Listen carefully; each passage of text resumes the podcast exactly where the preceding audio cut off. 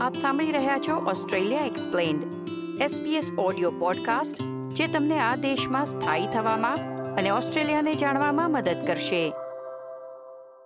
Australian ઉનાળો એટલે ચોખ્ખું આકાશ અને સખત ગરમ હવામાન. ઘણા લોકો માટે ઘણા મહિનાઓ ઠંડી સહન કર્યા બાદનું એક આવકારદાયક પરિવર્તન. જોકે ઓસ્ટ્રેલિયામાં ઉનાળો ઝડપથી ગરમ તાપમાન અને સહન ન કરી શકાય એવી ગરમીમાં પરિણામી શકે છે. આ ઉપરાંત ઉચ્ચ અલ્ટ્રાવાયોલેટ કિરણોનું સ્તર ઘણી કાળજી માંગી લે છે. ઓસ્ટ્રેલિયન ઉનાળામાં જો શરીરનું ધ્યાન રાખવામાં ન આવે તો શારીરિક સમસ્યાઓ ઉત્પન્ન થઈ શકે છે. તો ઓસ્ટ્રેલિયાના અત્યંત ગરમ ઉનાળા દરમિયાન કોઈ વ્યક્તિએ કેવી રીતે સલામત રહેવું જોઈએ એ વિશેની જાણકારી મેળવીએ ઓસ્ટ્રેલિયા એક્સપ્લેનના અહેવાલમાં. ગુજરાતી રેડિયો પર, મોબાઈલ પર અને ઓનલાઈન. ગરમ હવામાનમાં પરસેવો થવો એ એક કુદરતી પ્રક્રિયા છે.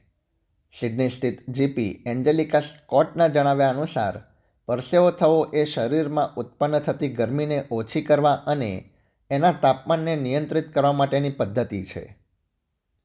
જોકે ગરમ હવામાન દરમિયાન, શરીર વધુ ગંભીર સ્થિતિમાંથી પસાર થાય છે.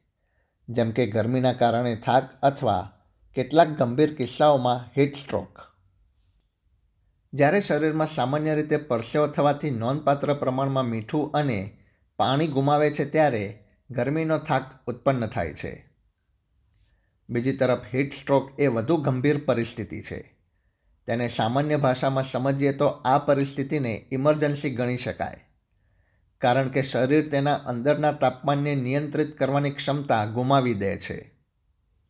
ડૉક્ટર સ્કોટ આ પરિસ્થિતિ કેવી રીતે ઉત્પન્ન થઈ શકે છે એ સમજાવતા જણાવે છે કે સામાન્ય રીતે વ્યક્તિને માથું દુખે છે અને પરસેવો થાય છે ઘણી વખત વધુ પ્રમાણમાં પરસેવો ઉત્પન્ન થઈ શકે છે તેઓ ઉમેરે છે કે હીટ સ્ટ્રોકને ગંભીર પરિસ્થિતિ ગણી શકાય છે There are several signs that your body is having heat exhaustion. Normally, you have headaches. and also you feel hot of course and sweaty and you or sometimes people are sweating heavily they feel fatigued because your body and your brain is signaling your body that you know everything is slowing down they want to slow down everything because of how hot it is and then if that gets worse potentially lead to heat stroke which is a bit worse than the heat exhaustion doctor Scott ગરમીના થાક અથવા heat stroke સામેના મુખ્ય પગલાં તરીકે દિવસ દરમિયાન hydrated રહેવાની નિર્ણાયક ભૂમિકા પર ભાર મૂકે છે hydrate yourself either with water or with uh, you know like electrolytes because rather than um, soda or sugary drinks because actually these sugary drinks makes your symptoms worse another thing is also they contain caffeine which can make you pee more so instead of hydrating yourself, it can cause more harm on you. કોઈ વ્યક્તિ ઉનાળામાં જે પ્રવાહી લે છે તે નિર્ણાયક છે પરંતુ તે ઉપરાંત તે કયા પ્રકારનો ખોરાક ખાય છે એ પણ ધ્યાનમાં લેવું મહત્વપૂર્ણ છે તેમ ડૉક્ટર સ્કોટ સમજાવે છે અને જણાવે છે કે ગરમીના દિવસોમાં વધુ પ્રમાણમાં ફળો અને શાકભાજી આરોગી શકાય It's a very very hot day. If it's too heavy, it, you actually feel more fatigued and tired because of course all the circulation goes to, to the tummy. And also if you have more of the fruits and vegetables they're lighter to digest easier to digest. And also they have more like for example certain fruits like watermelon they have a lot of water content on them which also very very important and very good for hydration doctor Scott દ્વારા જણાવાયા પ્રમાણે પ્રવાહી વસ્તુનું સેવન અને ખોરાકની પસંદગી બંને મહત્ત્વપૂર્ણ છે ત્યારે ગરમીથી બચવાની અન્ય એક મુખ્ય બાબત છે તમારા શરીરની ચામડીની સંભાળ. તેઓ જણાવે છે કે શરીરની ચામડી શરીરનું એવું એક અંગ છે જે ગરમીના સીધા સંપર્કમાં આવે છે. તેથી જ સુરક્ષા આપી શકે એવા કપડાં, ટોપી, સનગ્લાસ, સનસ્ક્રીન અને છાંયડો આ પાંચ ચીજવસ્તુઓ શરીરને ગરમી સામે રક્ષણ આપે છે.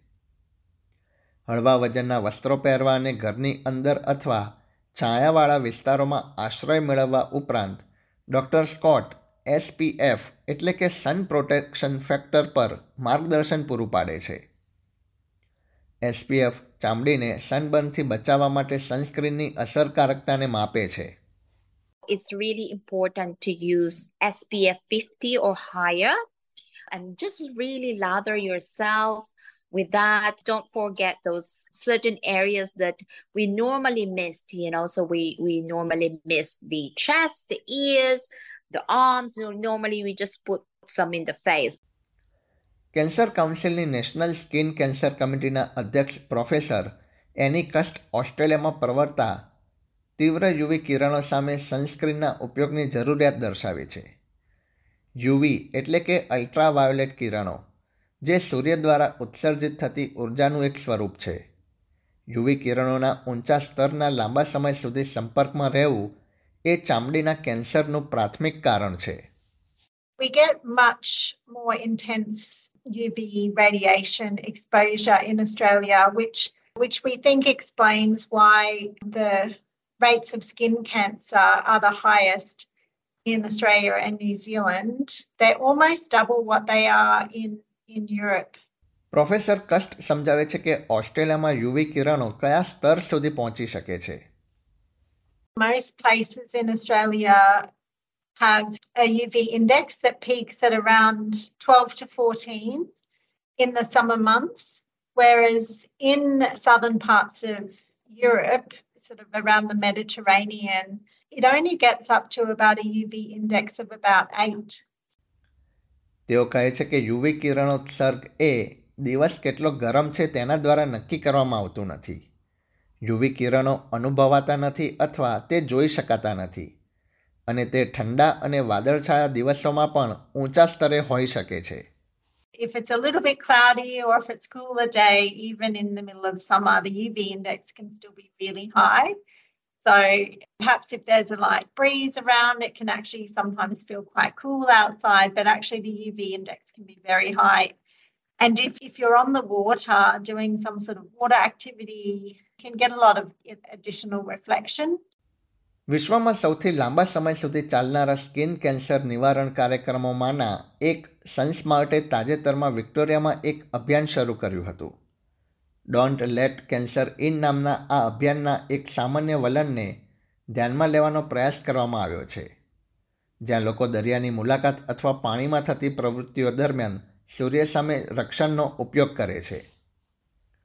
જોકે આ ઝુંબેશના દૈનિક દિનચર્યામાં સૂર્ય સામે સુરક્ષિત રહેવા વધુ સક્રિય અભિગમ અપનાવવાની વિનંતી કરવામાં આવી છે સનસ્માર્ટના વડા એમા ગ્લાસેનબરી આશા વ્યક્ત કરે છે કે તેમના અભિયાનના ઉદ્દેશોને રાષ્ટ્રીય સ્તરે સ્વીકારવામાં આવશે SunSmart Victoria has launched a new campaign, Don't Let Cancer In, and it's really driving home the importance of using good sun protection to prevent skin cancer.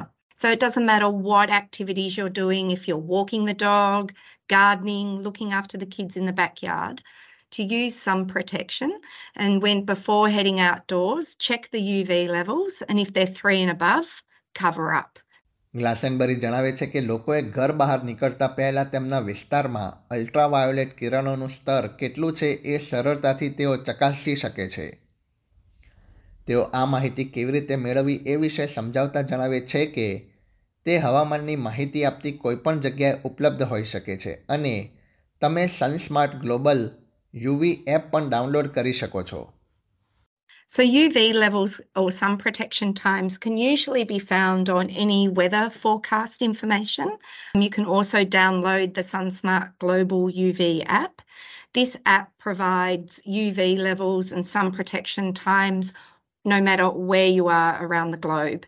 And it also is available in eight different languages.